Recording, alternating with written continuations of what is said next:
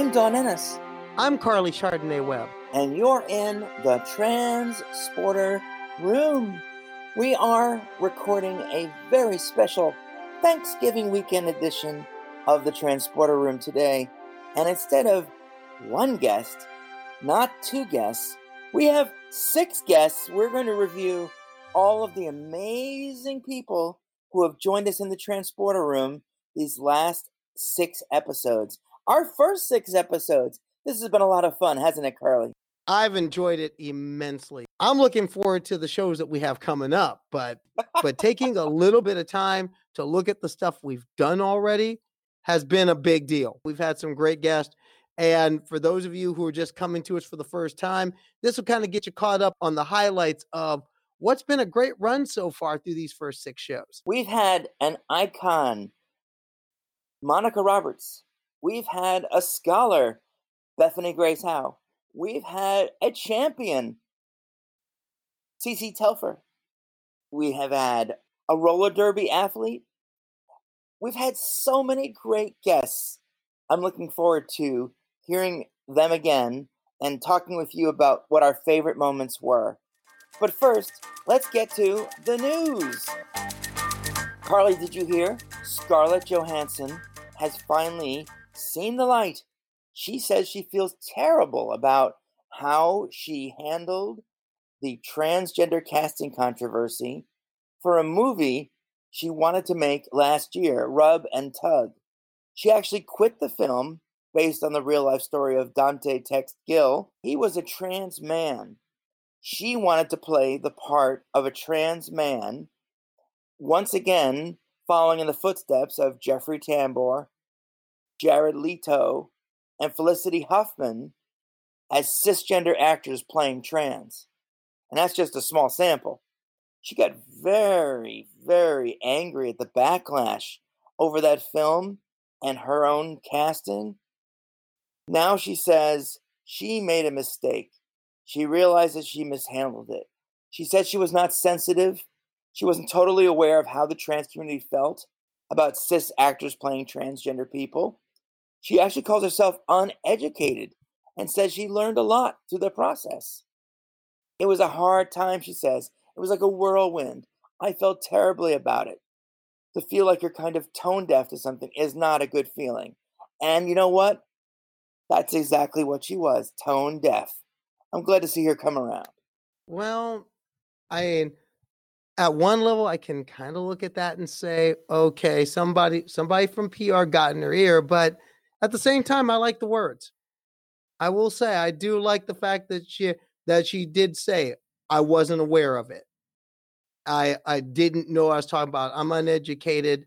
I'm uneducated. At one level, those words some people, it can strike them as performative, but I'm willing to give her a little bit of the little cutter. I'll cut her a little bit of slack on this one, because that takes a lot to say. I didn't know what I was talking about.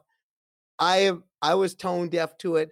I didn't read the tea leaves. And hopefully from there, she continues to educate herself, which is something to hope for and something to shoot for. I mean, you wish she would have done that at point of attack, but in this case, if it'll move things forward, that's better. I mean, if it'll move things forward and get us to that day. Remember when Jeffrey Tambor won his Emmy, he said, I want this to be the last time someone cis is up here accepting something or taking this part. We need to give trans talent their opportunity. If she comes to that moment, then it all would have been worth it. But again, I think you know how I feel about these situations. The real point when the rubber's going to meet the road is when trans creators get their stuff out there and can get funding and get support for their things so that our stories can be told our way from people who are us. Totally agree with you. It is disappointing that she's only come to this realization while she's promoting a new movie, but that's Hollywood. Right, it's show business. It'll change when more of our stories get out there being told our way, for us and by us. But this is where we're at right now in the entertainment business. Speaking of stories told by us, for us, you wrote a story for Outsports about laces. What's that all about? It's a campaign that's been going on by Stonewall UK, a leading LGBTQ organization in the United Kingdom since 2013. Well, this year, this is the week of the Rainbow Laces campaign, where sports teams and athletes throughout the UK don rainbow laces. They do the fields up in rainbows to strike out against homophobia in sport. It began as a campaign against homophobia, specifically in English football, and it took off. And rugby teams joined in, field hockey teams joined in, all sorts of sports joined in. And now this year, it's the biggest year ever. I mean, you've got teams from the Barclays Premiership all the way down to some beer league team somewhere in the south of England putting rainbows on their laces and rainbows all over their field. The second and third division leagues basically made it a theme for the next couple weeks. Even the referees got involved in it. Rugby teams got involved to it. England's women's rugby team went all rainbow laces for a series of fixtures over the last couple weeks. And take a look at the article and you see all sorts of teams coming together in the entire second division in professional soccer in England. All the captains of all the teams wore rainbow armbands, and it's even spread across sports. Scottish rugby declared that they're going to put their full weight behind a big to get the Bingham Cup tournament to Scotland in 2022. You had Stonewall UK also announced their first 11, what they call their sporting champions. In a sense, their ambassadorship program, where they're going to have 11, where they pick a group of LGBTQ athletes and kind of spread and use them to spread the word and the platform for inclusion. So it's been a great week all the way around. Even darts got involved with this. That's how big it got. And it's great to see. I would kind of like to see something like that in American sport. I would like to see that. I mean, they've done a lot of awareness with breast cancer. I'd like to see this. I'd like to see this happen. I was also impressed to learn about Charlie Martin. I hadn't heard of Charlie Martin before, and she's beautiful, and she's, wow, way skilled at being a race car driver. Yes, she's earned her way up the ladder, and her story is very compelling. She's a person I followed for about like the last 5-6 years. She's right now trying to break into the big leagues in endurance racing. Her goal is to be at the Le Mans 24 hour next year. She's trying to get funding and get backing for it. I mean, she's really earned her way. Last year, she was in the Michelin Le Mans Cup, which is a big step on the way to getting into the main classes for the European Le Mans series and get to the 24 hour. She was scheduled to run a warm-up race at Le Mans last year. And then at the last second, the funding fell through. And I don't know why anybody wouldn't want to back this kid. She can drive the car. She's very fast. She's won at a lot of the feeder levels. She's very well-spoken, very well-spoken. She would be a sponsor's dream. So I hope that she can get the money together and a sponsor just really, I'm hoping that the sponsor just steps up and says, this kid's a talent. This kid's a talent. Let's get her in the seat and put some backing behind her. She's really that good. Right now, she's commentating for an esports tournament over these next two, an e-racing tournament over the next 2 weeks. And I'll tell you, she's good behind the mic, but I want to see her in the cockpit of a race car, and I want to see her at Le Mans next year. Hey, Charlie, we want to beam you up. Just so you know, we want to beam you up. Me too. I'm also excited about the new push by Cyd Zeigler, the co-founder of Outsports, to try and make a change at the Hall of Fame. You were talking to me about that, Carly. What's that all about? Well, it's all about his former Washington NFL team tight end, Jerry Smith. Jerry was one of the best in the league in the 60s and 70s. He owns the NFL record for the most touchdowns by a tight end. That record stood for 27 years until a Hall of Famer broke it. Tony Gonzalez, who played for the Chiefs and the Falcons, he's a Hall of Famer, and he broke that record. But Jerry held it for almost 3 decades. He was an excellent player, played for the great Washington teams that were coached by first coached by Vince Lombardi and then coached by George Allen. George Allen played in a Super Bowl, made the playoffs 8 straight years, was considered one of the best at his position for a long time. And he wasn't, now, one thing, he was a gay man. He was not out as far as the public, but he was out within the locker rooms and people in the league knew. And in fact, NFL Films did one of their football life documentaries on him.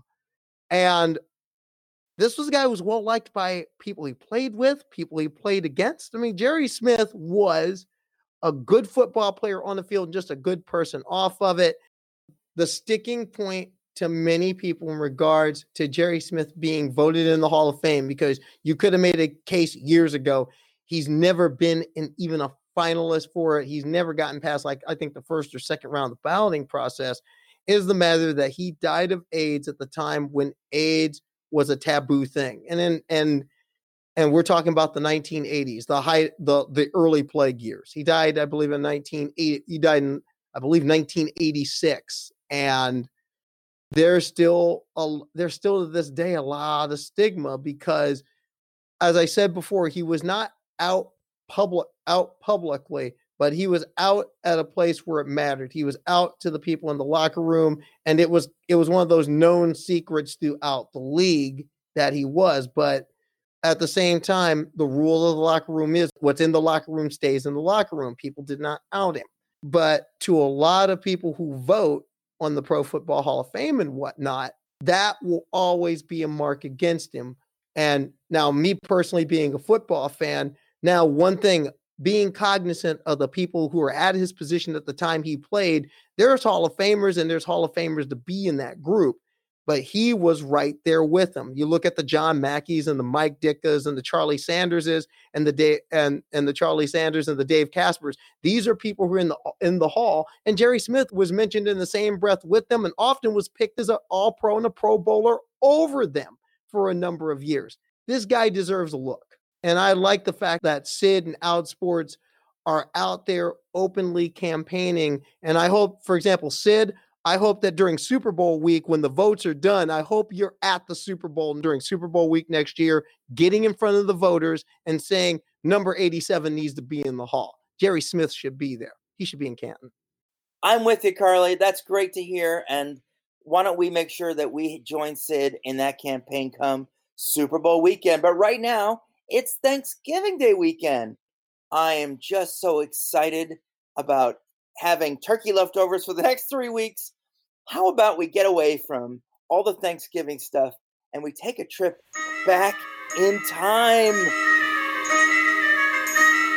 Let's do some time travel. We'll slingshot around the sun. We'll roll the chronometers backwards.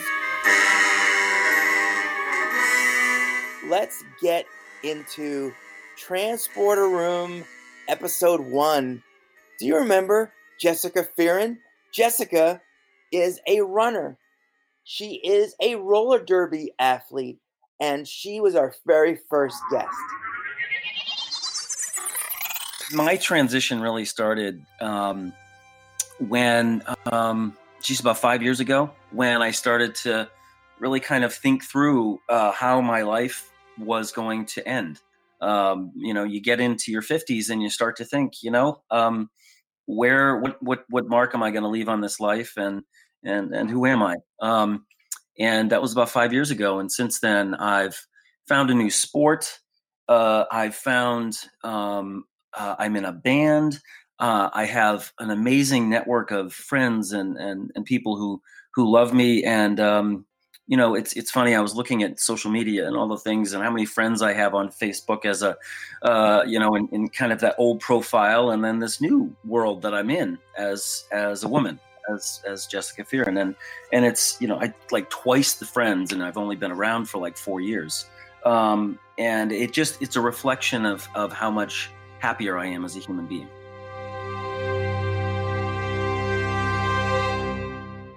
And she's the backup bass player for New England's all-transgender live band, Jody Jolt and the Volt. That's important, too. And an excellent way to start. I really liked how she shared her story with us, how she was very open and very witty and very funny. It was a good opening show for us. And it's the type of opening show that you want. Somebody who's a little bit off the beaten path. It was a very Charlie Rose-esque opening show. I liked it. I love that description, except we didn't fondle her or touch her in any way. True. Facts. You mentioned Charlie Rose. I'm sorry. That's what I think about now.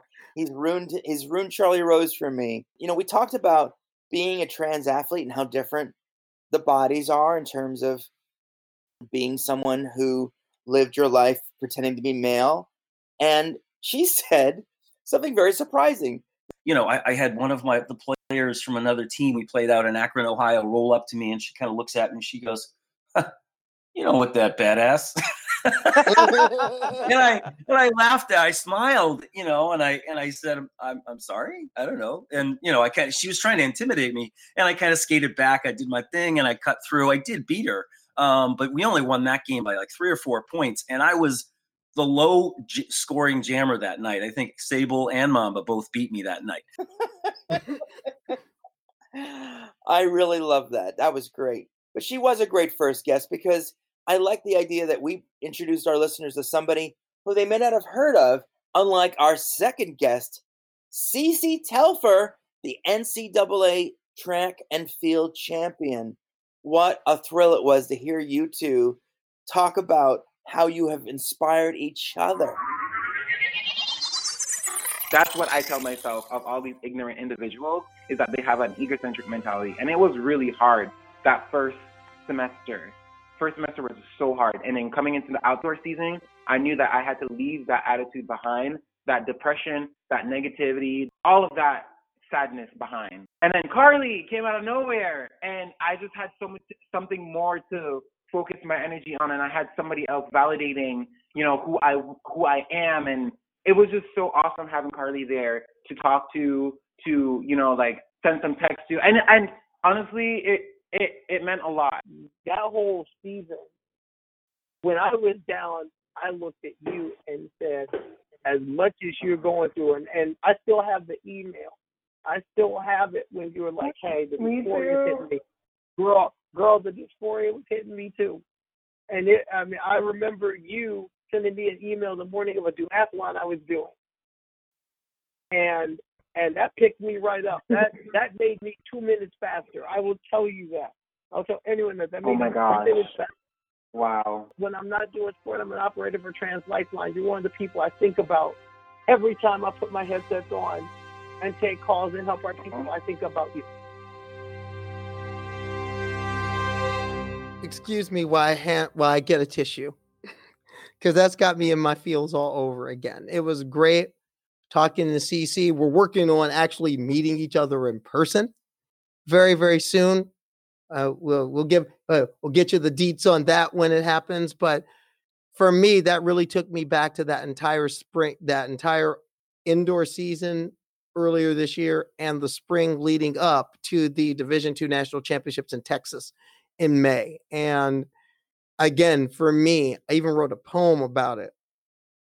I mean, picture a person in a lift going to dinner with two other people, with two teammates. You're in the backseat of a lift, and you're trying really hard to contain your excitement as you're looking at your iPad, looking at the NCAA streaming feed, watching CeCe get out the blocks, take off like a shot, and win and lead the race, lead the 400-meter hurdle race, the championship race, wire to wire, and doing it in dominating fashion.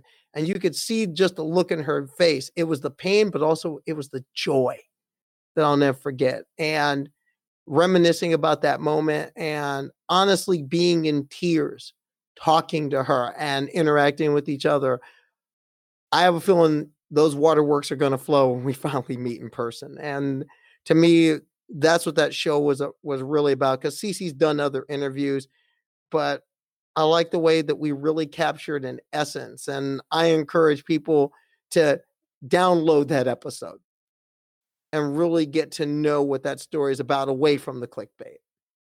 All of our episodes are available on Apple Podcasts, on Spotify, on Spreaker, on CastBox, even on Player FM, and of course, at the bottom of most every Outsports.com story. Plus, you can also find us on Facebook at the Transporter Room. And we enjoyed CeCe breaking some news, saying that she's going to train to compete in the 2020 Olympics. I got to tell you, the clock is ticking. It's a little worrisome. She doesn't have even a country to represent her yet, but I believe in this woman. She is an incredible force to be reckoned with. Well, I can give you a little bit of news on that. She's starting to investigate that process right now. And she's starting to investigate the process, looking at some possibilities for representation. So the wheels are in motion to have that done. And actually, it's an easier process than you might think. It's just a matter of finding a fit with a country that could use another person or has another space. And that's the biggest thing. That and also running the qualifying standard. That's also the big assignment for her, getting in shape, getting ready, and going into the spring season and having the wherewithal to get to meets, to get the qualifying standard. If she can get that A qualifying standard, I think something like 55.2, she can go to Tokyo.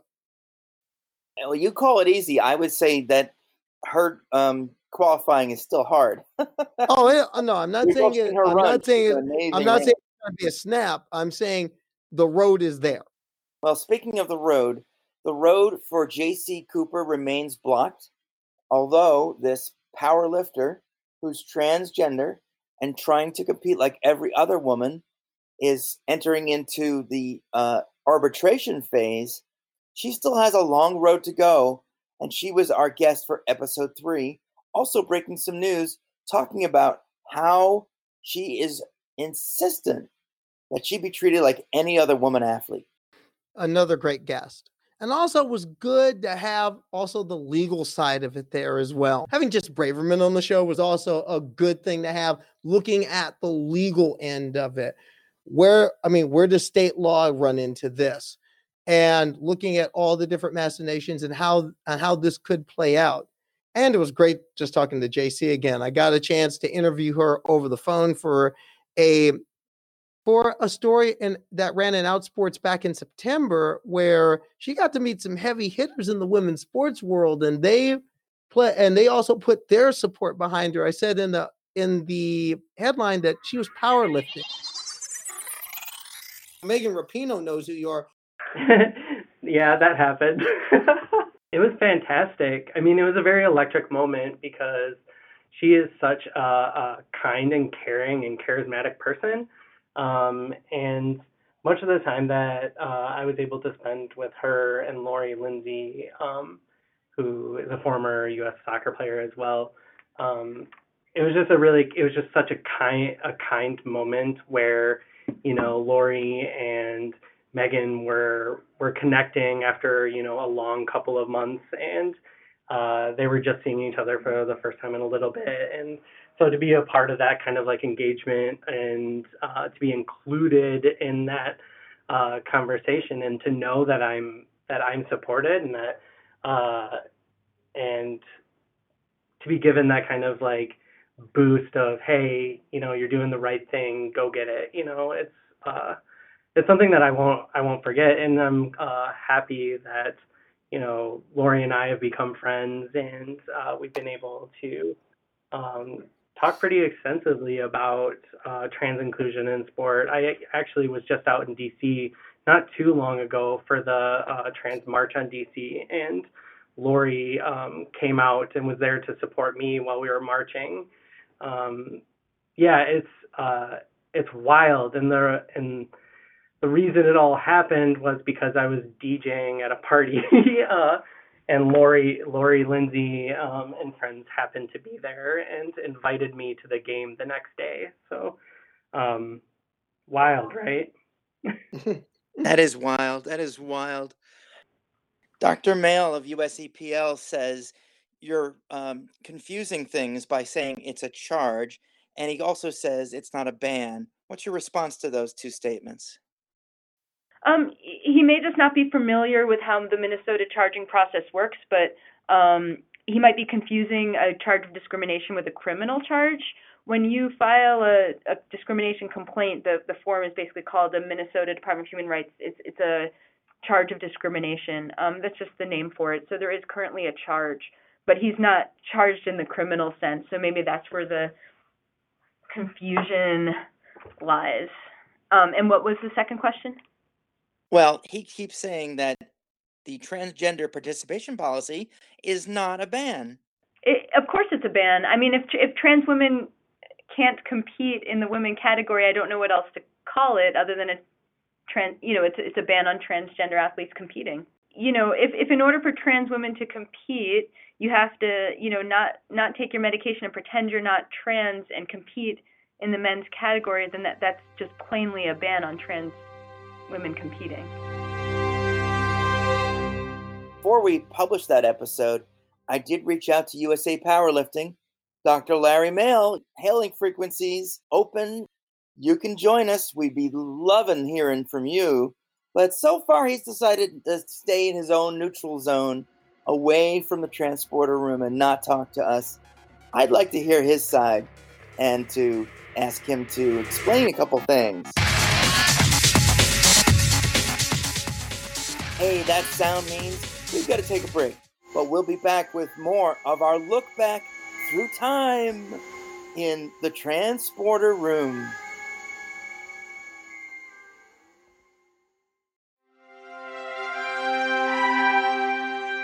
And we're back for this special holiday edition of the Transporter Room, where we take a little bit of time travel to look back at the best of our first 6 shows. Let's move on to episode 4. Episode 4 was another favorite of mine. I really enjoyed talking to Chloe Sy Anderson, someone I met at Outsports Pride in LA earlier this summer. Another person whose story I've really followed, getting into college volleyball at the NCAA level, having that opportunity to play, all the things that she went through and the trauma that she went through, and now how she's in many ways come back from that and move forward and is pledging to work in the community even more and out there telling her story. That was a big deal. And plus, she's a LARPer, so she's already cool with me. I mean, being someone who's into cosplay and a lot of geek culture, that really speaks to me. She talked about that a little bit, but main thing is though, just her story and how she's had to teleport through trauma and fight back. And Dawn, as people, both of us who've had to go through some private hells to get to where we are, that spoke to me. This isn't something I'm super fond of saying, but after my season at UC Santa Cruz, I did develop PTSD about the whole thing. I couldn't actually look at volleyball on TV for probably 2.5 years without having some sort of flashbacks about the way that my coach had treated me. And it really made it hard to feel like I could love something that was such a big part of my life. I played volleyball for 14 years, and now I'm 27, so it's still more than half my life. And it feels like I couldn't even look at or acknowledge volleyball.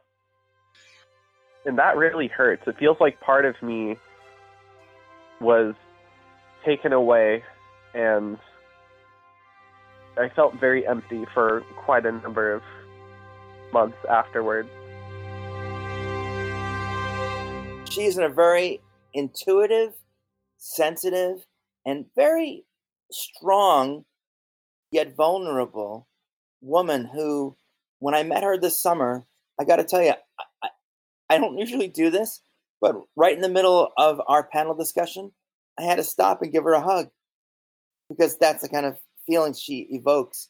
I got to say, I felt sad that she would still like to be playing volleyball, but feels like she can't. And that really broke my heart. But I guess that's something that we all have to face at some point, that something you want to do isn't something you can do. And then you have to decide, well, what do I do with all this energy? Where do I go? Our next guest is someone who has taken the time to really look into the psyche, really look into our struggle. And she herself is a trans woman who loves sports. The Oregon Duck fan number 1, Bethany Grace Howe, was our next guest. Wasn't she fun? She was a lot of fun and also really made you think. I was talking to a 14-year-old who absolutely knows. They know they are transgender. And what is the most difficult thing for them is they live with a family that will not let them gender transition, will not let them take hormones, will not let them do anything. And so, as the tragic narrative so often goes, is they're watching their body turn into something but they know they're not. And what they articulated to me was, you know, I know having these choices is wonderful, but what is so hard for me is watching my friends who are being allowed to take hormone blockers and who are being allowed to embrace their lives, and I'm not. And I almost wish I didn't know that other world existed. I almost wish that I lived in a world where I just thought this was just me and I would learn to live with it. And it was so hard for them to know that what they wanted was literally to depersonalize. It was literally sitting in the desk next to them in class, and they couldn't touch it. And it was just devastating for them. Honestly, the show that we got wasn't the show I was expecting at first. I was expecting, honestly, because of some of the things that she wrote in some blogs, I was expecting to have somebody, I was expecting to joust a little bit.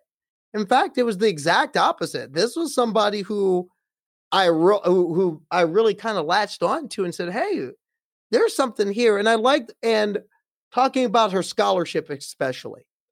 That is a huge thing. And I hope that in the future, we're doing another show with her when the findings of the project that she's working on come out in full and are published. It's very interesting, the level of scholarship that she's putting into this to really give people a picture of what transgender America really looks like. And again, this is one of our people telling our story and telling it the way it needs to be told from our perspective, not a cis perspective trying to speak for trans people, but trans people speaking for ourselves. That'll always get my attention. And I'll tell you, Bethany Grace Howe has made a fan in that show and myself. And something we didn't mention in the podcast, but I'd like to disclose to everybody listening right now. Now, Carly, you know that Bethany is tight with Caitlyn Jenner, right? Yes. And she wrote an excellent column on Caitlyn, and it was something that I found I agreed with. Well, Bethany went to bat for us to see if Caitlyn would join us in the transporter room. So far, she's declined politely, but, you know, I'm going to keep trying. Well, that's all we can do, but I can say this. Come on, Caitlyn. Come on in. We're ready to beam you up. Let's talk. Let's chop it up and let's talk. I mean, make a track geek happy. Get on her show. My favorite guest so far, and it's only because I idolize this woman so much, and I felt like we brought her down to earth a little bit. We got fans to listen to Monica Roberts, the icon, the blogger, the activist, the advocate, the hero, and someone who you call Auntie General. I'm snapping a salute right now to Auntie General. Monica Roberts, what more can you say that you didn't say already? Monica Roberts, in my mind, is one of the foremost bloggers in the blogosphere. I mean, trans, cis, whatever. At another level, she's been a hidden hero. I mean, she was for trans rights long before the tipping point, long before it became the vogue thing to talk about, long, long, long before Pose became a TV hit. Monica was serving the realness. Monica, give me the lay of the land. I remember when Houston passed its ordinance to protect human rights, and then it got overturned. Yeah. Is Houston an island of progressiveness, or is there really a bigger, diverse Texas than I know of? It just seems that Texas has a really bad reputation nationally. Texas is like any other red state. We have islands of progressive, islands and areas of progressive movement. The Rio Grande Valley is because it's heavily Latino. That is stretching all the way from the Gulf Coast all the way back to El Paso. That's blue. Austin, San Antonio, Dallas, Houston. Those are all progressive cities. Anywhere with a college, pretty much. Outside of Texas A&M and College Station, that kind of belies that. But what most places that have colleges, they are progressive. So, and you know, as I pointed out, the population demographics have shifted since 2009. The only reason that the Republicans have kept control is because they gerrymandered the hell out of the state back in 2011, and they put in that voter suppression law. So we got a shot at fixing that next year. And John Cornyn's up for re-election next year, so we want him gone. What's the early line on a possible challenger for Cornyn? We've got four Democrats running in the primary. One of them is MJ Hager, who narrowly lost a challenge in one of the districts in the Austin area. Senator Royce West from Dallas is in this one. So, but for the most part, nobody's really focused. I think they're just now getting to the point where, well, because, you know, we still have a municipal election here in Houston that we are dealing with. So we're not really going to focusing on the statewide stuff until after we get through this runoff on December 14th. Have you ever thought about running yourself, Monica? Running for office? Harris County Party's been asking me since 2014. So I'm thinking about it. But what I would like to do is actually go through some victory fund training before I do that, because, you know, if I jump into this, I am not going into this just to, oh, she tried. No, I want, you know, if I'm going in, it's because I have a shot at winning it. You don't want to go whenever I do. Token candidate. You want to be a victor. No, yeah, because we've had a couple of trans folks that have run for office. You know, Frankie Gonzalez Wolf ran for San Antonio City Council seat, and she did quite. You know, she got about 7,000 votes, but that was on about 12% of the vote, but it wasn't enough in that district.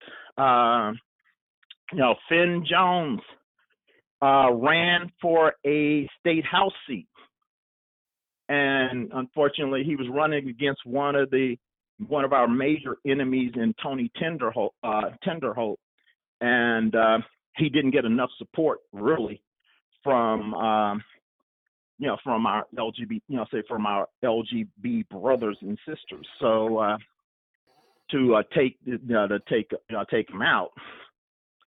And we've also had, Jennifer Renee Poole run for city council and against the aforementioned Steve Raddick. And the first time she ran for council, she narrowly missed a runoff. And then she, when she ran for Harris County, precinct 2, she won in the Democratic primary, but got blown out. The demographics have changed radically since that race 4 years ago. Texas is undeniably purple, trending blue. What more can you say? She's been a strong leader, and she's been a strong leader for this community and a true leader for this community. And in my mind, a very unsung and underappreciated leader. You know, a lot of the arguments are directed directly at kids. And you know what? I protect my kids like any mama bear. I don't want nobody talking bad about my kids. And when people start attacking children for being cheaters and for not being who they are and disallowing them to live their dream, I get personally very upset about that. I wonder what you have to think about that, Monica. Yeah, because you remember a couple years ago when Matt Beggs, a transmasculine wrestler, wasn't allowed to wrestle against boys. So he was put in a no-win position of either quitting or being forced to wrestle against girls. And here's the kicker. Mac basically took a very low dose of testosterone. And, you know, and they still tripped. This, you know, that was the fault of the UIL. Yeah. You know, and he won back-to-back Class 6A championships. But, you know, and went undefeated in both of those seasons. But he would have rather been wrestling against the boys. Like that he is now. Like he is now in college, yeah. They're using the same talking points that they use to try to justify segregation of African-American athletes back in the day. They're using the same talking points. Substitute black for trans for black. Can you say that one more time for the black folks in the back? Yeah. Once again, they're using the same talking points to oppress trans athletes that they did when they were aiming Jim Crow segregation at us. This is a person who's been getting her hands dirty and getting her hands dirty in a difficult place to fight for trans rights. She's in Texas. And she's personally been getting a lot of things done and moving things in Texas slowly but surely. She's been getting a lot done. I mean, the fact that Texas is in play, Monica's had something that is in play politically now. Monica's had a lot to do with that, a lot more than people realize. And it was good to get that part of the story out.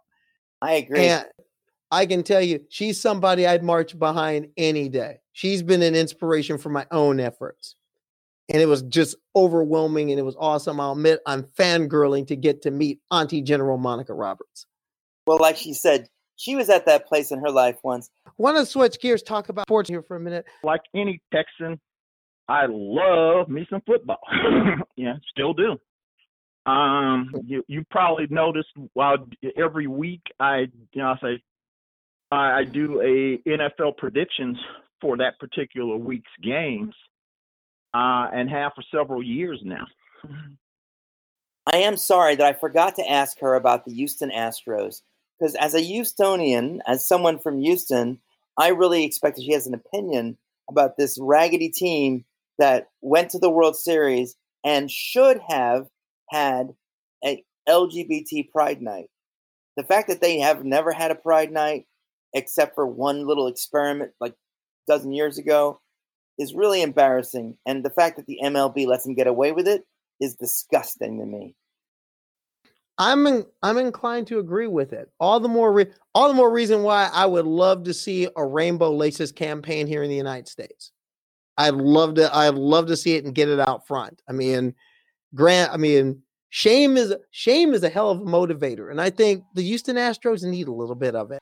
As we call this thing, the Transporter Room. What's your particular poison? What kind of sci-fi are you a fan of? I love Battlestar Galactica and also Star Trek. So say we all. Definitely. I especially love the reboot. I love the reboot. I still binge watch it. I actually, you know, when the miniseries first came out, because I love the original, I was like, watching that, blah, blah, blah, blah, blah. And then I actually sat down and watched it, and I went, okay. It's different. I said, Commander Adama is Latino. Okay. They have a female president. Okay. Boomer is Asian. Okay. And they say, Starbucks is a woman. Okay. It turned out it's and the storylines kind of mimicked what was going on in the wake of 9/11. The way Star Trek did in the 60s. Yeah, I really like that about Battlestar Galactica. Yeah. The reboot. So the writing in Battlestar Galactica really appealed to me as a writer. Because, you know, I like scripted TV series, you know, dramatic series. And, Battlestar Galactica basically delivered the goods and then some. Don Anderson, you told us that you love Star Trek. In particular, there's one show in the franchise that really means something to you. That is Star Trek Deep Space Nine. Oh, break my heart. I love it. This is called the Transporter Room. I read that you, Jess Fearon, you are excited about Matrix 4. Oh, yeah. The Wachowski brothers are coming back. Or sisters, I should say now. Sorry. Sisters now, right? Well, Carly, this is the end of our travels for this particular episode. But coming up next week, the first episode of the last month of 2019, Juniper Eastwood, the first out transgender Division I cross-country runner, the conference leader of the week. She is our guest here in the Transporter Room. Being a runner, I'm looking forward to that. Can't wait for you, Juniper. We have the Transporter ready for you. All right. Steady as she goes, Mr. Sulu.